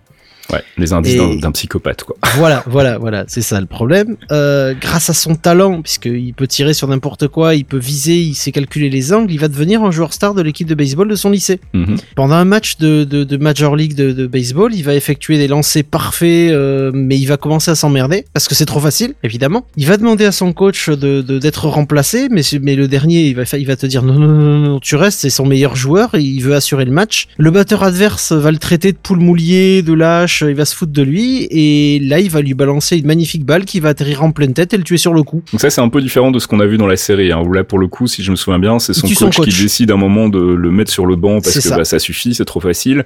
Et lui, il est super vénère, super frustré, et il décide donc de tuer son coach en lui balançant une, une balle de baseball euh, sur Qui le crâne avec un rebond. Ouais, tout à fait. Euh, donc là, il tue un de ses, un de ses adversaires, ce qui va pas évidemment arranger ses affaires. C'est ça, donc du coup il va être euh, accusé d'homicide, alors volontaire, involontaire, c'est- c'est encore à, à- à définir à ce moment-là, mais il va pas aller en prison, D'accord. parce qu'il va se faire repérer par les mecs de la NSA, et l'agence va l'engager comme agent directement, en mode euh, tu vas bosser pour nous, tu vas faire des trucs pour la nation, Mhm. et ils vont l'assigner à la formation des contrats au Nicaragua. Contras. Les contras, oui, pardon. Les contras au Nicaragua. Et du coup, bah, c'est bien. Tu, tu es un, tu es un militaire maintenant. Tu travailles pour la NSA. Tu es un agent. Tu as des dons. Tu as des armes. Bah, vas-y, tu vas former les, les guerrieros et puis euh, tu vas, tu, tu vas nous foutre la paix, quoi. Sauf que lui, bah, il va arriver sur place. Il a très bien compris qu'il allait pas y rester très longtemps, ou alors il a pas, il allait pas faire de vieux os. Il va mettre en place un plan qui va lui permettre de quitter la NSA, tout en utilisant les contras pour s'enrichir il va prendre le contrôle d'un aérodrome euh, qu'utilisent plusieurs familles criminelles qui se le partagent, et il va tous les regrouper sur place pour négocier un nouveau droit de passage. Son objectif, c'est de les faire tous venir, de faire tomber un des leaders des contrats à sa place pendant qu'il vole tout le pognon du deal, et il se barre avec. Alors c'est là qu'il va rencontrer un autre personnage du Marvel Universe, euh, un certain Ah oui. Frank Castle. Voilà, qui est aussi l'un de ses pires ennemis. Ses deux pires ennemis, c'est euh, Frank Castle et Daredevil. Donc, euh, il a rencontré Castle, qui va, bah, lui, il est venu pour nettoyer les boss mafieux et arrêter le bordel parce qu'il nettoie. Et donc, euh, Castle va massacrer tout le monde, il va mettre fin à son plan, mais il va réussir à s'échapper de très peu. Les deux vont se lancer dans une lutte sanglante qui sera interrompue par l'intervention de la DEA, qui vont malheureusement permettre à Bullseye de s'échapper. C'est pendant cette rencontre-là contre Frank Castle qui va prendre le nom de Bullseye et euh, créer le, le- le symbole de, de cible euh, qu'il utilise sur son front en fait, ce qui porte un masque avec la cible, euh, une cible ronde sur son front, et c'est à l'origine de ça quoi. Ce qu'on voyait pas du tout dans la série, mais ce qui était Non. très présent, peut-être un peu trop d'ailleurs dans le film avec Ben Affleck et euh, Colin Farrell. Voilà, Colin Farrell en interprétation du Bullseye, c'était un petit peu too much quoi. Un petit Bref. peu too much. Donc du coup, il revient à New York. Ben voilà, il revient à New York parce que bah, c'est fini avec les contras, euh, c'est fini avec la NSA, il est cramé de partout, il entre dans la clandestinité et il va entamer une carrière de criminel costumé en vendant ses services aux plus offrants, donc en tant que hitman tout simplement. Mercenaire, ouais. Voilà. C'est à cette période-là qu'il va rencontrer euh, Matt Murdock dans Daredevil. Dans un premier temps, il va lui mettre une branlée monumentale, mais vraiment, hein, c'est, il va le vaincre, mais euh, très facilement. Et ils vont se rencontrer de plus en plus, ils vont se refoutre sur le nez euh, de plus en plus. Et ça va être qu'une suite d'échecs qui vont le mener vers une dépression de plus en plus profonde. Parce D'accord. qu'il a, il a, le- on le voit bien dans la série. À chaque fois que Poindexter est contrarié, il a cette espèce de bruit blanc, euh, ce noise Ouais. ultra désagréable qui lui prévient. C'est une crise psychotique. Hein, il est à chaque fois. Mais là, là, c'est exactement ce qui va se passer. Vu que Daredevil, il va quand même lui faire très mal au départ. Hein. Murdoch va se faire euh, latter plusieurs fois et vilain. Mais il va, il va revenir, il va reprendre le dessus. Et après, par contre, il reprendra plus jamais le, il perdra plus jamais l'avantage. Alors une des, une des particularités du personnage, c'est qu'il s'est amusé régulièrement quand il était interrogé à, à réécrire son histoire, ce qui est plutôt pratique pour les auteurs de comics. Ça permet de faire du redcon euh, en ayant une bonne excuse. Euh, donc on a, on a vraiment une histoire. Enfin, comme tu le disais, hein, il a plusieurs origin stories. euh, il a un passé assez flou, euh, un passé qui a changé au fur et à mesure des, des- des périodes. En revanche, il y a euh, des constantes dans sa personnalité et notamment bah, le fait que, comme tu l'as signalé aussi tout à l'heure, c'est un, gamin qui a très très vite montré euh, des, marques de distance en fait avec le reste de, la civilisation finalement. Ah oui, il est, il totalement psychopathique. Et le fait qu'il modifie son passé est aussi un, trait qu'on retrouve chez pas mal de psychopathes qui maquillent la vérité du passé pour ma- maquiller les origines, ce qu'on appelle l'origine du mal en fait. Mm. Mais il y a un truc qui change pas euh, dans toutes les origines, c'est qu'il était déjà enfant, euh, quelqu'un de très distant euh, et, et que la- sa jeunesse sous le joug d'un père abusif l'a rendu totalement dénué d'empathie, si c'est pas quasiment dans les meilleurs des cas quoi. Du coup, bah, tout ce qu'il fait à ses victimes, et Dieu sait qu'il leur fait des trucs sales, bah, il- ça le touche pas. Oui, s'en foutent. Et il y a certains arcs qui vont même jusqu'à montrer bah, que ça lui procure du plaisir, vraiment. Donc il prend Ouais, du plaisir à torturer ouais, certaines victimes. C'est ce qu'on disait tout à l'heure, c'est l'archétype du psychopathe, quoi, qui n'a aucun ressenti, aucune empathie, aucun regret par rapport à ses Ah, c'est. Patrick qui, euh, Bateman, hein. Alors on l'a dit aussi, il a pas vraiment de pouvoir en fait, euh, mais en revanche il a, euh, il a un don et ce don Il lui a permet de faire don, pas mal de choses intéressantes. C'est ça, son don, on pourrait, on pourrait, euh, c'est un don en plus qui, qui existe en fait, euh, c'est c'est une anomalie cérébrale qui, qui, qui, qui est née chez certaines personnes. Donc, on- il y a des études qui sont encore en cours sur des personnes qui sont capables de, cal- de calculer n'importe quelle trajectoire ou de voir n'importe que- quelle forme géométrique euh, juste comme ça parce qu'ils ont pris, euh, je sais pas, un caillou sur la tête ou qu'ils sont Mhm. tombés quand ils étaient petits. Et lui, il a ce don-là. Donc, on sait pas si c'est pas son père qui l'a tabassé un peu fort et ça a déclenché ça. Du coup, le petit Benji, bah, il peut calculer toutes les trajectoires en un instant. C'est instantané, vraiment. Il voit un truc, la trajectoire elle est faite. Ça lui permet d'atteindre, de, de faire des ricochets qui sont euh, quasiment impossibles, y compris avec des balles. Donc euh, imagine un mec avec un 9 mm qui va faire ricocher la balle quatre fois avant de te toucher dans un angle impossible, il peut le faire. Euh, il peut s'échapper euh, d'une cellule de détention en, en s'arrachant une de ses dents et il l'utilise comme un projectile qui va lancer pour tuer un des gardes. D'accord. C'est-à-dire qu'il s'est, il s'est carrément arraché un chicot, il, s'en est servi, il a tiré comme une bille, comme nous on joue aux billes quand on était gosse. Sauf que là, ben, c'était une dent et il a tué le mec avec. Alors un truc qu'on a vu aussi dans la série et qui moi m'avait fait un peu tiquer, mais euh, que je comprends mieux maintenant connaissant l'origine du personnage dans les comics, c'est qu'apparemment il récupère quand même assez vite de, de, ses échauffourées, hein, parce que euh, il se fait une bonne grosse baston à un moment avec Daredevil et euh, quand on le revoit quelques instants plus tard, il a à peine quelques marques, quelques cicatrices, mais rien de plus, alors que Daredevil est chaque fois lacéré de partout. Donc apparemment il aurait une, aussi une forme, une forme physique assez, euh, assez exceptionnelle. Alors pour le coup, euh, dans la série, c'est, plutôt bien, c'est plutôt bien montré, parce que les deux ont une forme physique exceptionnelle et un métabolisme accru, Mhm. tous les deux. Euh, dans la série, au départ, on se rappelle, euh, Matt Murdock, il avait, il avait des bleus, mais il récupérait très vite. Dans cette saison-là, on le voit fatigué, on le voit blessé, on voit qu'il a du mal à cicatriser parce qu'il est euh, physiquement épuisé, alors que l'autre est en pleine montée de puissance parce qu'il est en train de développer son potentiel. Donc on a toujours ce truc de euh, le, le, le chevalier noir, le, l'homme masqué contre Daredevil. Mhm. Et là, en fait, euh, dans les comics, il a le, ce niveau de, de il a pas le niveau de régénération d'un Wolverine ou d'un. Deadpool, hein, mais euh, au niveau humain, il est, il est beaucoup plus rapide et donc du coup, bah, il peut, ré- il peut, euh, il peut résister à un- une chute d'un immeuble euh, et il a survécu. Notamment à une chute qu'il a laissé paralysé après un combat contre Daredevil, qui qu'il a laissé paralysé avec la colonne vertébrale fracassée. Donc ce qu'on a à la fin de, la la l'épisode avec euh, avec Fisk. Et donc le un certain monsieur Lord Darkwind, alias Ok. Dr Oyama, va le soigner en lui injectant de l'adamantium pour euh, réparer ses blessures, renforcer ses os et sa colonne vertébrale. Donc c'est ce qu'on voit dans la scène finale de, de la saison 3. Donc euh, alors évidemment on imagine que comme c'est de MCU, euh, ça sera pas de l'adamantium puisque pour le moment, la- c'est toujours chez la Fox, peut-être du vibranium du coup. Bien que je pense qu'on ne saura jamais en fait puisqu'il y aura probablement pas de saison Si, si, 4. ils le disent. Ils disent que c'est, ouais, ils disent, euh, j'ai plus le nom en tête, mais ils disent que c'est comme métal et c'est ni vibranium ni adamantium. D'accord. C'est pas c'est pas du duracier. risque. Non, C'est c'est pas un truc genre du, du cornium ou une connerie du genre. euh, D'accord. c'est- C'est un autre un autre alliage. C'est peut-être un alliage Shitori, ce qui serait drôle d'ailleurs. Je pense que c'est un nom random qu'ils ont chopé pour le Mm. caler euh, sur le truc. Bon, c'est ça, ouais.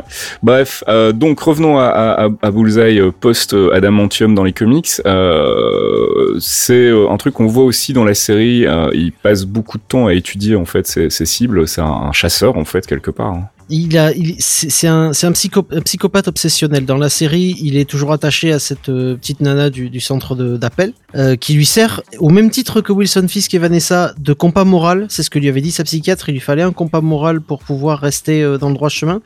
Euh, une fois qu'il l'a plus, le personnage de, de, donc de Lester, pour, pour les comics, on appellera Lester, mais Lester, à la différence de Benjamin, a cette- ce truc que lui, il va faire un profil psychologique de ses cibles. Il va rentrer dans leur tête, il va apprendre leurs activités, leurs capacités, leurs relations, leurs habitudes. Il va, il va mimiquer, il va, oui, il va avoir un effet de mimétisme pour pouvoir le mieux possible comprendre ses adversaires, ses cibles. Et à ce moment-là, une fois qu'il est dans leur tête, il est impossible pour lui euh, qu'il lui échappe. Le problème pour Daredevil, par exemple, c'est qu'il a, il a mis beaucoup de temps à comprendre que Daredevil était aveugle. Et donc, du coup, il cherchait des mecs euh, qui, qui, qui restaient attentionnés, qui, qui, qui se méfiaient de ce qui se passait autour d'eux, alors que Daredevil sentait qu'il le suivait dans pas mal de comics. On voit, il est sur le haut d'un toit, il sait qu'il est là, il continue à avancer, mais le mec se doute pas. Il fouille Hell- Hell's Kitchen pensant trouver un, type, et en fait, il voit pas que c'est l'aveugle du coin qui est avocat et qui se balade pour aller chercher son journal avec une canne, quoi. Et euh, bah, du coup, ouais, sa rencontre avec euh, avec Daredevil, ça va être quelque chose qui va, on l'a dit tout à l'heure, hein, le, marquer, le, faire tomber en dépression notamment, euh, et qui va qui va avoir un impact quand même assez considérable sur la suite de sa carrière. Ah bah oui, parce que euh, c'est c'est la seule personne parce qu'il a affronté Frank Castle des dizaines de fois, il se déteste, hein, c'est normal, parce que t'as un justicier euh, anti-héros et un assassin complètement psychopathe, donc ils sont faits pour pas s'entendre. Clairement. Mais le truc, c'est que Daredevil va arriver à faire quelque chose qu'aucun autre n'avait fait avant lui. Il va briser sa volonté. C'est-à-dire qu'il va lui briser le dos d'abord. Il va revenir plus fort. Il pense pouvoir le battre et il va lui remettre une peignée. et à chaque fois, ben, sa réputation de, de mec qui ne rate jamais, la seule cible qui rate toujours, c'est Daredevil. Et c'est un putain de mec aveugle. Et qui lui met des peignées.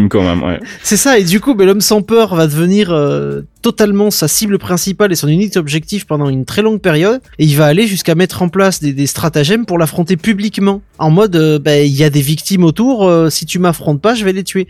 Et à chaque fois, il va lui mettre, Dar- Daredevil va lui mettre une peignée. C'est ça, sa némésis comme on dit. C'est vraiment ça, c'est vraiment ça. Mais le mec, il a, il ne comprend pas la défaite, et c'est pour ça que j'aime bien l'acteur qui joue Poindexter dans la série. C'est qu'il a ces crises psychotiques à chaque fois qu'il est contrarié, t'as ce son désagréable et tu ressens ce qu'il ressent plus ou moins.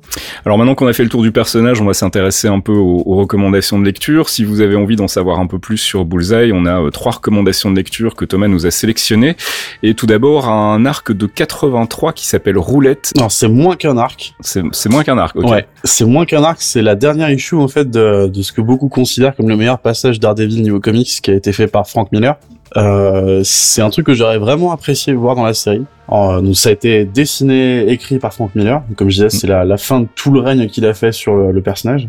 Mhm. Et en gros, c'est ça s'appelle roulette parce que c'est une c'est un jeu de roulette russe entre un, un Daredevil qui est vraiment euh, bah, le Matt Murdock qu'on voit dans la série qui est au bout du rouleau qui qui, est, qui a envie de dire bon le prochain que je vois je le, je le tue parce que comme ça on a plus le problème etc qui est vraiment perdu dans dans le côté le plus noir qu'on a jamais vu et un Bullseye qui est sur son lit d'hôpital, le dos totalement pété, euh, des plâtres partout, euh, complètement paralysé. Et en gros, on a donc Daredevil qui rentre dans la chambre d'hôpital avec un flingue qui euh, et qui propose à qui propose à, à Bullseye une partie de roulette russe pour bah comprendre pourquoi le mec est comme ça. Euh, et il y a un échange en fait entre les deux les deux personnages qui est juste sublimissime à lire. C'est sur une issue et c'est il y en a beaucoup qui considèrent que c'est une des, des meilleures histoires Daredevil qui a été écrite. Ouais. Ok, d'accord. Donc Roulette en 83, signé Frank Miller bien évidemment, une grosse inspiration pour la série télé d'ailleurs. Euh, on passe du côté de Punisher avec Punisher Max volume 2 consacré à Bullseye en 2010. Donc là on est sur la lignée Max donc c'est du c'est du, Du adulte. gritty, du sanglant, du adulte. C'est ouais. ça. Donc ça a été euh, ça de 2010 comme tu disais, ça a été écrit par Jason Aaron qu'on a déjà vu plusieurs fois parce que j'ai du conseil du Thor de lui qui est un très bon auteur. Ça a été dessiné par Steve Dillon qui est aussi bah, un super dessinateur si vous avez lu Preacher par exemple. Là en fait donc le, le Punisher Max, on a plusieurs étapes. On a la première étape qui va être faite avec Kingpin parce qu'on a Punisher qui va affronter Kingpin. Mhm. Kingpin on a un peu ras-le-bol d'avoir euh, Frank Castle dans ses pattes, il va engager Bullseye pour le tuer. Et on va découvrir un Bullseye qui est juste, mais flippant. Littéralement flippant en fait. Le mec est froid, le mec est distant. C'est le summum du psychopathe Bullseye qu'on peut voir euh, dans quasiment toutes les œuvres qu'on a. Pour, euh, pour préparer son attaque, on en parlait tout à l'heure, le mec est vachement méticuleux. Pour préparer son attaque contre Castle, il va débarquer un jour dans une famille de banlieue qui a rien demandé. Il va les séquestrer, il va vivre avec eux, leur préparer le petit-déj pendant qu'il les a et en, en ligotés sur le lit, avec des petites blagues de temps en temps sur le papa, la maman, les enfants, etc.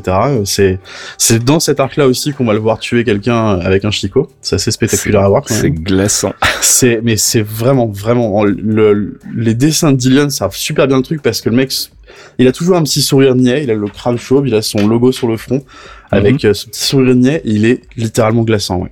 Donc Punisher Max volume 2 Bullseye et puis on termine avec Bullseye Greatest Hits en 2004. C'est quoi C'est le best-of euh, C'est sa euh, mixtape, ouais. C'est euh, quand il s'est reconverti un peu au rap, il s'est fait une petite mixtape. du coup, c'est donc ça a été ça a été écrit par Daniel Way, ça a été dessiné aussi par Steve Dillon. Euh, et ça va reprendre grosso modo tout ce qu'on va avoir vu sur le focus en fait. C'est pendant très longtemps on a gardé le, le passé de Bullseye encore flou, même si on va lire cet arc-là, il va rester encore un peu douteux. Parce que comme on le disait, en fait, il aime bien mentir dès qu'il se fait interroger, dès qu'il donne des infos comme ça, il aime bien raconter des conneries pour laisser planer un peu euh, le suspense. Mais là, c'est donc une mini-série sur six issues euh, où on va revenir sur bah, euh, quand il a tué la première personne, euh, quand euh, sa maison a cramé, quand il est parti chez les Contras au Nicaragua. On, on va essayer de refaire un tour sur son passé en fait, et c'est un, un bon étrier sur le personnage, on va dire, pour essayer de le comprendre un peu mieux. Ouais. Ok, donc voilà, comme d'habitude, on vous filera les liens pour aller découvrir tout ça, éventuellement faire vos emplettes et récupérer les arcs recommandés par Thomas. Et puis nous, on va passer à notre petit moment de débat avec Marvel Insiders. He's a spy. He's the spy. His secrets have secrets.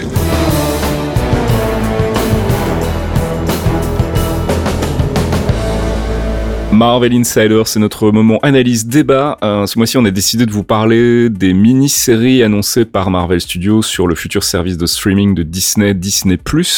On en avait déjà parlé le mois dernier, euh, puisque ça avait été euh, vaguement annoncé par Variety, pas de manière officielle par Marvel. Ça a été confirmé maintenant par Kevin Feige, qui a expliqué donc qu'en gros, leur idée, c'était comme on pouvait s'y attendre d'explorer de nouveaux formats, donc de pouvoir se permettre de nouvelles choses qui peuvent pas se permettre dans des films. On a souvent fait le reproche aux films Marvel, notamment, je, me souviens d'avoir beaucoup entendu ça avec Age of Ultron, où on avait l'impression que c'était un peu la journée d'Ultron. Euh, Ça va très vite, deux heures et demie, même, euh, si c'est long pour un film. Euh, Ça reste très court quand on veut développer un, arc assez conséquent, équivalent à ce qu'on trouve dans les comics. Donc, le format série télé, on le sait pour plein de raisons administratives, on va dire, n'a pas vraiment fonctionné, surtout à cause de la mésentente entre Marvel Studios et Marvel Television. Et donc là, du coup, quand on a appris que Marvel Studios allait se lancer à son tour dans, dans des espèces de mini-séries, donc ils avaient parlé de 6 à 8 épisodes avec le budget d'un film pour chaque euh, mini-série, et ben forcément, on a été intéressé. Donc je voulais qu'on en parle un petit peu ce mois-ci.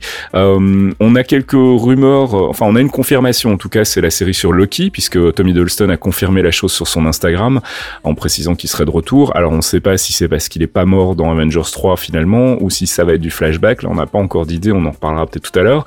On avait aussi des infos sur une mini-série sur Scarlet Witch. On a aussi des rumeurs concernant une mini-série qui mettrait en scène à la fois Falcon et Winter Soldier. Ça pourrait être sympa vu, euh, vu que le duo fonctionnait plutôt pas mal dans Civil War, surtout le duo comique, j'ai envie de dire. Euh, et puis là, on a encore eu euh, très récemment des rumeurs sur une mini-série sur Nick Fury, ce qui me fait marrer puisque à la base, au tout début du MCU, souvenez-vous, hein, dans la première annonce qu'avait fait Marvel Studios en 2006 lors de leur première Comic Con, sur le slate de films qui était proposé et qui était annoncé, il y avait un film sur Nick Fury qui a finalement sauté pour être remplacé par un film Iron Man 2. Donc euh, c'est rigolo de voir qu'il revient, euh, il revient euh, dans l'actualité. Euh, déjà, je voulais qu'on fasse un petit tour et qu'on voit un peu ce que ce que vous en pensez de cette idée de faire des, des, des formats de, de mini-séries. Alors, on, on sait que forcément, comme ça va être chapeauté par Kevin Feige et qu'il va y avoir de la thune, on parle quand même de 200 millions de dollars pour une mini-série, c'est pas rien. C'est le budget, Euh, c'est le budget d'un Avenger, si tu veux. Mais voilà, c'est ça. Donc avec en plus euh, les acteurs des, des films, donc euh, pas de problème de, euh, ah, on peut juste avoir un petit caméo machin. Euh, euh, ça va permettre justement donc effectivement d'explorer des nouvelles pistes. Alors vous en attendez quoi vous, notamment par rapport à la série Loki? Je propose qu'on commence par ça. Euh, vous attendez quoi? Un, retour de Loki après euh, Avengers 4 ou bien est-ce que vous seriez plus intéressé par une exploration de, de trous, on va dire, dans, la narration, donc des, des, des entre-films en quelque sorte? On sait qu'à la fin, on sait pas trop ce qui s'est passé entre la fin du premier Thor et le, film Avengers, par exemple. Ça sera intéressant, on en parlait le mois dernier, de, de voir ce qui a pu se passer à ce moment-là pour Loki. Donc euh, je vais faire un petit tour. Je commence par toi, Thomas. Euh, des envies particulières par rapport à ces mini-séries Euh, particulièrement non, parce que niveau film, je pense qu'on a fait le tour. Ce qui serait intéressant, c'est de revenir un peu, comme tu le disais, sur le l'entre-deux film, on va dire. Euh, après, je me fais pas trop d'idées. Je pense que s'ils ont annoncé Loki en premier, c'est parce que c'est du gros fan service quand même. Le perso, euh, ouais, c'est le il est fan super favori. populaire, quand ouais. même, donc, le, le perso, ouais, le, le perso a vraiment un putain de succès au niveau du public. Euh, le, bah, le, l'acteur est juste, c'est une crème, ce mec. Quoi. Dès que tu Mhm. regardes dans n'importe quelles interviews, c'est adorable. Hiddleston. Tout ce que je vais attendre en fait, c'est des... que ça soit agréable à regarder. On va dire, je vais pas, je vais pas monter le cerveau un peu trop. Ce serait juste dommage qu'il fasse revivre Loki, alors que pour moi c'est assez définitif là ce qu'on a vu dans Avenger. Ouais. Donc ouais, un, un espèce de petit filler pour euh, savoir ce qui s'est passé entre deux films, ça pourrait être sympa, ouais. À Et toi. Fox, des attentes particulières Euh, alors j'en ai plusieurs. j'en ai plusieurs. Oh, déjà revoir Tom Hiddleston, comme, comme disait Thomas, c'est moi c'est mon grand bonheur parce que il, il- il a crevé l'écran dès que je l'ai vu la première fois et je l'adore. Mhm. Mais euh, j'aimerais voir euh, l'entrefilm, mais j'aimerais aussi voir euh, ce qui a mené à Aventor. En fait, ce qui l'a, ce qui l'a mené à euh, devenir le, le laquais de Thanos euh, dès le départ, en fait. Avant Avengers, euh, pourquoi, pourquoi il est, pourquoi il a, il a cette querelle avec Thor, euh, ce qui a, ce qui a formé le personnage, vraiment les origines du personnage. C'est ça qui Plutôt m'intéresserait. un, un flashback sur un, un quoi, un Loki jeune alors Non, mais même Avec pas- un autre acteur, du coup Non, mais pas besoin. On rappelle, on rappelle que les Asgardiens, ils vivent plusieurs milliers d'années, donc vrai, tu vrai, peux, tu ouais. peux avoir euh, 3000 ans d'écart entre les deux. Et il a pas pris une ride, c'est pas un souci. Non, mais j'ai envie de voir justement peut-être regrouper les différentes époques et voir comment Loki est passé de de bébé de des géants des glaces euh, à fils d'Odin, puis à frère de Thor, puis à, à- à ennemi de Thor, puis à se sacrifier en tant que fils d'Odin. J'aimerais Mhm. qu'on puisse regrouper tout ça dans une mini-série qui nous montre, mettons, cinq épisodes qui montrent les cinq époques de sa vie et ce qui a amené tout ce changement-là. Et comme Tom Middleston est un véritable acteur de théâtre aussi et qui sait développer ses personnages, je pense qu'on pourrait, on pourrait énormément y gagner. Le, le- le format mini-série, en fait, euh, c'est c'est un format qui vous intéresse, euh, un, format donc qui serait euh, l'équivalent a priori de, de deux ou trois films. Euh, on sait que, bah, j'en parlais tout à l'heure, hein, sur sur des arcs quand même qui sont des arcs assez importants. Marvel a parfois du mal à tout condenser et ça va parfois un peu vite. Ça serait peut-être l'occasion d'adapter des arcs des comics qui sont pas forcément faciles à adapter en film, de creuser un petit peu plus sur certaines trames, ou alors plutôt de partir sur des, des, histoires secondaires ou comme on l'a vu donc des, des espèces de remplissage entre les films. C'est c'est, euh, qu'est-ce que qu'est-ce que vous aimeriez, euh, qu'est-ce que vous préféreriez en fait euh, fondamentalement qu'on ait euh, plus des, des, des arcs euh, officiels des comics adaptés ou alors des, des remplissages? Moi, un peu des deux, en fait. Plutôt du tie-in perso. hein. Plutôt un truc qui s'approche. Pour moi, en fait, le, le MCU, c'est un arc euh, entier avec Mhm. euh, plusieurs histoires euh, qui vont s'enchaîner. Mais là, par exemple, on a fait l'arc Thanos, grosso merdo, quoi. C'est ça, ouais. Et ce qui serait, euh, moi, ce qui serait intéressant, c'est de reprendre un peu. C'est, enfin, c'est difficile de dire exactement le système de tie-in des comics, mais un système un peu similaire qui permettrait de bah, développer des petites histoires à côté, en fait, ou de développer des liens entre des personnages à côté. Typiquement, là où ça marcherait le mieux, ce serait entre Falcon et, et Bucky. Ouais. Moi, je suis, su- je serais super intrigué de voir ça parce que ils ont vachement de points similaires, mais ils sont également quasiment opposés. Et les voir se rapprocher, voir comment marcherait le duo, sans avoir le facteur commun qui est Cap, ça me, moi, ça me chaufferait bien, ouais. Donc un système un peu de tie-in comme ça, ouais, de, raconter des trucs en parallèle, développer des trucs en parallèle. Et puis ça pourrait être l'occasion aussi d'explorer des nouveaux tons en fait, euh, de, partir peut-être sur un truc un peu plus comédie ou de partir sur des trucs peut-être un peu plus dark aussi. euh, euh, ça permettrait de se lâcher un peu sur sur ces trucs-là. Moi, je je, je, je cracherais pas sur un buddy cop movie avec effectivement euh, Winter Soldier et, et, et Falcon. Ça peut être assez drôle. On a vu qu'en tout cas les deux acteurs fonctionnaient très très bien ensemble, donc ça ça peut être vraiment chouette. Euh, toi, euh, Fox, plutôt euh, plutôt des tie aussi du coup, ou bien ou bien tu voudrais qu'on on explore des arcs qu'on pourra pas forcément adapter dans un film de deux heures et demie? Moi, je suis, je suis très pour les tie parce que j'estime qu'ils sont nécessaires aujourd'hui pour maintenir le- la cohésion du, du, du futur MCU, puisqu'on a, on a eu Mhm. 10 ans d'histoire, mais on va perdre beaucoup d'acteurs, donc il faut reconstruire autour de, de ceux qui restent. Mais à côté, il y a des arcs que j'aimerais voir, tu vois. J'aimerais, euh, j'aimerais voir, par exemple, j'aimerais très bêtement qu'on explore une dernière fois Tony Stark avec euh, Devil in a Bottle, qu'on retrouve entre Iron Man 2 et Iron Man 3 quand il est dans cet état, euh, quand il est complètement torché, euh, qui qu'il a perdu après Avenger, qu'il a perdu pied en fait. J'aimerais qu'on l'explore un peu avant sa chute du début de Iron Man 3. J'aimerais qu'on explore, euh, j'aimerais qu'on explore du Captain America parce que parce que j'ai peur qu'il ne revienne pas et euh, il est tellement bien qu'il va me manquer.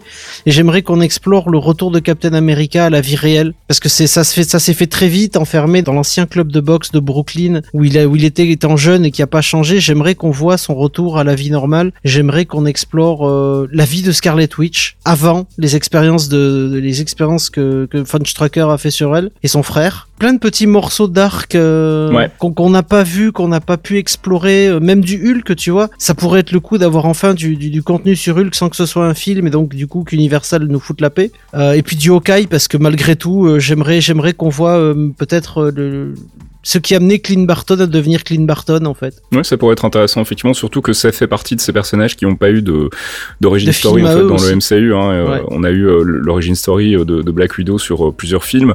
Euh, Hawkeye, on n'a jamais vraiment creusé son passé. Effectivement, c'est un personnage qui, qui reste encore assez mystérieux. Euh, je vais terminer en, en- en disant que moi, ce que j'attends aussi peut-être, c'est l'occasion, mais ça a pas l'air d'être le, le- la tendance, en tout cas avec les annonces qui ont été faites jusqu'à présent. Je me disais que ça pouvait être aussi l'occasion d'explorer de nouveaux personnages, euh, des personnages qu'on n'a pas encore vus dans les films, euh, d'autres héros euh, qu'ils n'ont pas euh, forcément euh, pu exploiter dans, les longs métrages et qui n'ont pas filé à la télé non plus. Euh, mais pour le moment, ça a pas l'air d'être euh, d'être prévu. Si, c'était le cas, ça vous intéresserait, ça par exemple, d'avoir des introductions de persos qu'on n'a pas vu dans les films euh, via ces séries télé en fait, enfin via ces mini-séries? Ça, ça va être un gros risque à mon sens parce que autant euh, Disney Plus aux États-Unis, on peut se permettre d'avoir les les séries en retard et le reste, intégrer des personnages totalement inconnus du grand public euh, et faire leur origin story ou du moins les les les, les setuper pour un film dans une mini-série qui sort avant. Si jamais pour une raison X ou Y, vu qu'on a nous en France la chronologie des médias, c'est pas le- c'est pas le cas pour la Belgique, tu vois, on se retrouverait avec six mois de retard après la sortie du film pour comprendre ce qui est euh, qui est le perso et on est perdu sur le film. Ouais, en même temps, ça leur a pas, ça les a pas empêchés d'introduire Hawkeye euh, à la, à la, au chausse-pied dans, dans Avengers et ça n'a pas posé de problème. Et justement, Mais si Hawkeye, on revisite été son passé aujourd'hui, tu vois. c'est- ouais, mais enfin, pff, il n'a pas vraiment été introduit avec Thor. Enfin, je sais que tout le monde, euh, on tout le monde on est d'accord pour dire que c'est la première oui. fois qu'on le voit, mais euh, on n'a aucun background sur le personnage et quand on sait pas que c'est Hawkeye, ben ça pourrait être un, un agent du Shield euh, lambda sans que ça ait vraiment d'importance. Mais, mais j'aurais été intéressé de savoir si euh, justement, bah, je sais que Kevin Feige par exemple euh, a manifestement beaucoup d'affection pour le personnage de Miss Marvel, donc Mhm. le, dernier reboot, hein, Kamala Khan. Alors, on sait qu'il a vraiment envie d'en faire quelque chose. Je me disais que justement la mini-série pouvait être un format euh, idéal pour euh, justement euh, développer de nouveaux personnages qui Oui, pourraient aussi. être par la suite vrai. introduits dans, dans les films. Et on, on connaît euh, le, le talent de Marvel pour introduire des, des personnages qui n'ont pas nécessairement eu de background auparavant. Et je pense que ça pourrait fonctionner même pour les gens qui n'auraient pas forcément pu voir les mini-séries. Euh, ça empêcherait pas de rétablir le personnage de, de Kamala Khan dans un film pour les gens qui n'ont pas vu la, la mini-série. Donc euh, c'est dans ce sens-là que j'allais moi en disant euh, peut-être c'est l'occasion de, de présenter de nouveaux persos. Mais effectivement, pour le moment, être ça a pas l'air, ouais, mais ça a pas l'air d'être le cas pour le moment. Enfin, il faudra qu'on attende des annonces officielles. De toute façon, ça c'est pas avant un bon moment, euh, à Moi, mon de, avis. de manière pragmatique, je pense que là, leur objectif, c'est d'abord d'avoir du contenu, que ce soit Ouais. autant côté ouais. Marvel que côté Star Wars, côté Pixar, côté, enfin, toutes les, toutes les Toutes les structures boîtes de ont. Disney, ouais. Et ensuite, euh, le contenu par rapport à leur licence, d'avoir un contenu cohérent, en fait, Hmm. pour l'instant. Après, ils verront au fil de ce qui marchera, ce qui marchera pas. Peut-être qu'ils pourront effectivement euh, ouais, lancer une série Kamala Khan, par exemple, qui soit pas vraiment directement impliquée dans les films, Mhm. mais qui, là, pour le coup, peut-être qu'on pourra avoir un vrai univers partagé entre les films et les séries, vu que c'était mis en place avec d'autres mini-séries avant qui, elles, dépendent réellement à fond des films, en fait. Ouais, c'est vrai que c'est Je plus. si je suis euh, clair là-dessus. ouais, ouais, non, non, mais tu as raison de, de le préciser. C'est plus un, un calcul euh, financier finalement de se dire on on a besoin de contenu et on a besoin de contenu qu'on sait euh, qui va être du contenu qui va cartonner. Euh, donc euh, autant partir sur des personnages qui ont déjà été établis, qui sont populaires, que les gens connaissent et que les gens ont envie de voir surtout. Et après, si ça marche effectivement bien, peut-être basculer dans ce cas-là et en profiter pour commencer à introduire d'autres personnages. Euh, S'il y a un tandem euh, Captain, euh, enfin Winter Soldier avec Falcon, il n'est pas impossible effectivement que plus tard dans, dans la progression et dans la, phase de, développement de, ce- de ces mini-séries, on ait une série avec Captain Marvel et Miss Marvel, puisqu'on sait que les deux personnages sont quand même assez intimement liés. Ça pourrait être intéressant, ça pourrait être aussi l'occasion de, de revenir, comme on le disait tout à l'heure, sur, sur Hulk, même si j'ai un peu peur qu'il nous quitte bientôt. Mais ça, on en reparlera le mois prochain quand on refera la spéculation après avoir vu le trailer de Avengers 4 dans deux jours. Donc, euh, on va terminer ici pour ce petit débat et on va passer à notre dernière rubrique, la rubrique courrier. Are you Tony Stank? Yes, this is this is Tony Stank. You're in the right place. Thank you for that. Never dropping that, by the way.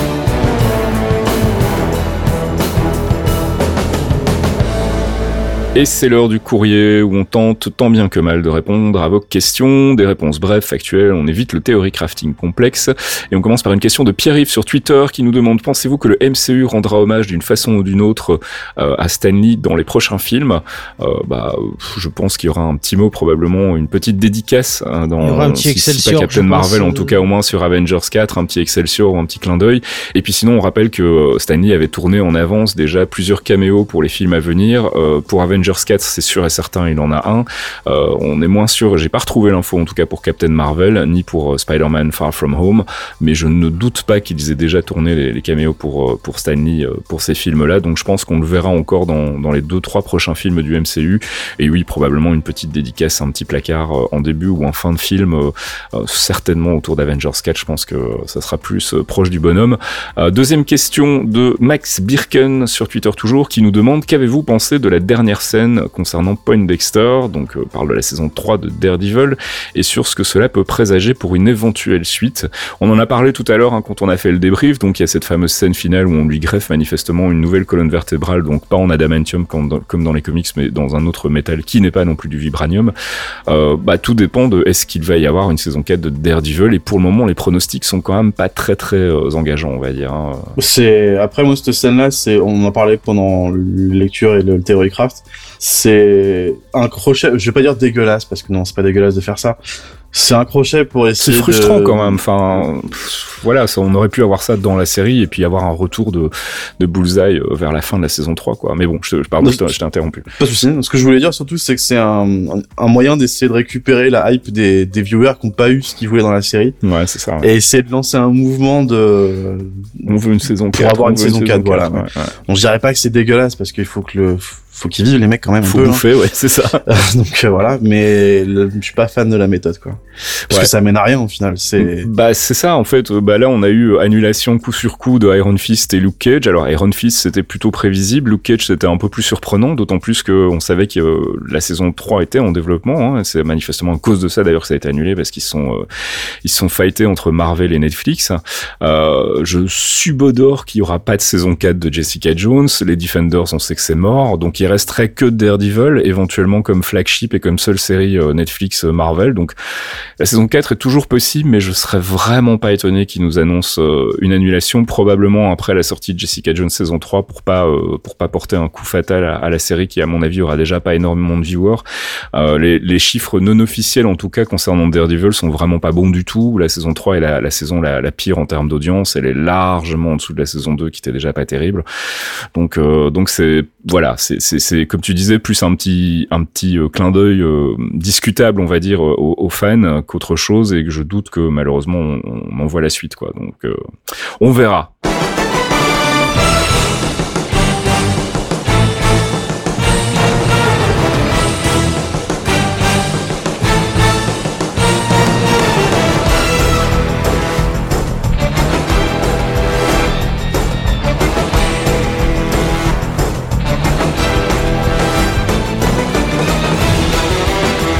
Et c'est la fin de ce 52e épisode des Clairvoyants. On espère qu'on vous en aura appris un peu plus sur Bullseye, qu'on aura fait un, bon débrief de la saison 3 de Daredevil. Si vous n'êtes pas d'accord ou si vous avez envie de venir en, discuter avec nous, vous pouvez le faire à la fois sur le thread Geek Zone dédié au MCU ou bien sur le Discord où on est euh, bon, régulièrement, on passe par là et on, on aime bien discuter avec les gens qui euh, ont la même affection que nous avec le MCU. Euh, je voulais signaler aussi que la conférence que j'ai faite euh, il y a quelques semaines euh, sur le Marvel Cinematic Universe est désormais disponible pour les patrons Geekzone. On a fait un... Alors c'est pas la vraie conférence parce qu'on n'a pas pu l'enregistrer sur place, mais je me suis amusé à la refaire chez moi avec les slides et tout le bordel. Donc euh, vous pouvez la récupérer en allant euh, sur votre compte Patreon et sur le, site Geekzone, enfin sur la, section Geekzone du, compte euh, Patreon. Vous pourrez récupérer donc la vidéo de la conférence. Elle sera disponible pour tous les gens, donc de manière publique un peu plus tard, je pense d'ici la fin de l'année. Mais pour le moment, on la réserve à nos chers patrons. C'est l'occasion de vous rappeler que si vous voulez soutenir Geekzone, les podcasts et notamment les clairvoyants, vous pouvez faire un petit don du côté du Patreon Geekzone ou via PayPal. Et puis euh, vous rappelez aussi qu'il y a des tas de dossiers sur les films Marvel. Le dernier concerne le film Ant-Man and the Wasp. Il est disponible depuis quelques semaines. Euh, et puis il y a toujours un bouquin qui commence à dater un petit peu maintenant sur le Marvel Cinematic Universe sorti chez nos amis de Third Editions. Et je bosse activement sur un volume 2 euh, Ah. qui j'espère pourra sortir. Alors c'est pas encore complètement officiel, donc euh, j'attends encore que ce soit validé par nos amis de, de Third tu- Editions. tu- mais tu prends- prends on en a discuté, on en a discuté, ils sont chauds, donc euh, je pense que ça va se faire et ça sortira probablement euh, fin de l'année 2019 justement pour euh, permettre de digérer Avengers 4 et éventuellement d'avoir même accès au Blu-ray avec les commentaires et tout pour avoir le, max d'infos et pouvoir euh, proposer un bouquin qui va vraiment faire le tour de ces 10, enfin finalement 11 premières années euh, du, Marvel Cinematic Universe et de l'histoire assez fabuleuse de Marvel Studios. Donc voilà, euh, on vous file rendez-vous le mois prochain. On n'avait pas décidé encore de focus pour le mois prochain et je pense que Thomas, tu voulais qu'on demande aux gens s'ils avaient de- des envies particulières par rapport à ça? Ouais, vu qu'on n'a pas trop d'idées en ce moment, vu que c'est un petit, une petite période de creux, On a Captain peut-être Marvel faire un, après, mais, un euh, appel, euh, ouais, un appel aux auditeurs pour savoir ce qui pourrait les intéresser sur, euh, je sais pas, je sais un pas perso qu'on a encore. loupé ou euh, ouais voilà. Donc euh, si s'il y a un personnage en particulier sur lequel vous voulez qu'on fasse un, un focus et euh, dont on n'aurait pas encore parlé euh, ou peut-être une mise à jour d'un focus qui commencerait à dater et que vous voudriez qu'on qu'on refasse. euh, Alors, on ben, m'a déjà, demandé n'hésitez Pika- pas. on m'a déjà demandé Pikachu sur Twitter parce que j'ai réagi au trailer de Pikachu Détective. Pika pika. Je, je réponds de suite non. C'est ça. Et donc MCU, hein, venez pas non. nous demander de parler des Fantastic Four, des X-Men, de Deadpool. On va attendre De que Modok. ce soit ouais, de Modok. Non, mais c'est marrant, on en avait parlé. Si on n'a pas de, si on n'a pas de suggestion qui nous plaît, euh, je pense que c'est ce qu'on fera. On fera un focus sur Modoc parce que bah, ça fait tellement longtemps qu'on en parle. Alors, euh, non, mais sincèrement, Fox je pense que ça pourrait un être focus fun. sur Modoc. Voilà, Fox fera un focus sur Modoc. sur Modoc. Ça fait tellement longtemps qu'on en parle, les gens qui connaissent pas vont se demander vraiment qui est ce personnage. Il est pas encore dans le MCU, mais on désespère pas de l'y voir un jour. Tu auras Et ton donc, putain de euh, t-shirt. Voilà, exactement. Et euh, donc bah voilà, si on n'a pas de, de propositions, si on a un creux à un moment dans les prochains focus, on vous parlera de Modoc. Allez, on se retrouve le mois prochain pour un nouvel épisode des Clairvoyants. D'ici là, bah, que tout aille bien pour tout le monde. Je vous fais des bisous les gars. Des bisous. Ciao, bonne lecture. À la prochaine, ciao.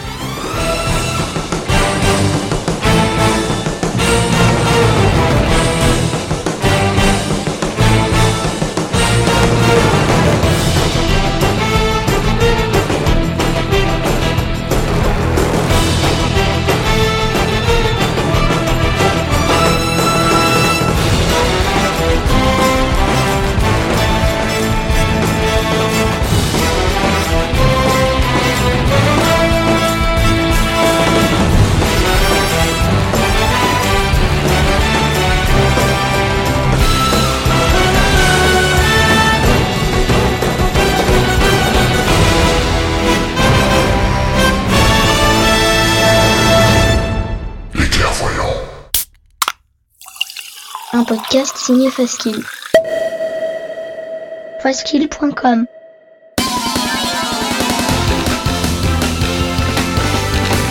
Salut, c'est Pipo. Salut, c'est Gotoz. On vous propose d'embarquer avec nous tous les mois pour écouter de la bonne musique de jeux vidéo. Du récent ou du rétro, de la console ou du PC. Tant que ça sonne, ça nous va. Des thématiques, de l'actu, des reprises et des invités. Le tout enrobé d'anecdotes. Pendant deux heures, on passe la musique de vos jeux préférés. Et on s'intéresse à ceux qui la font.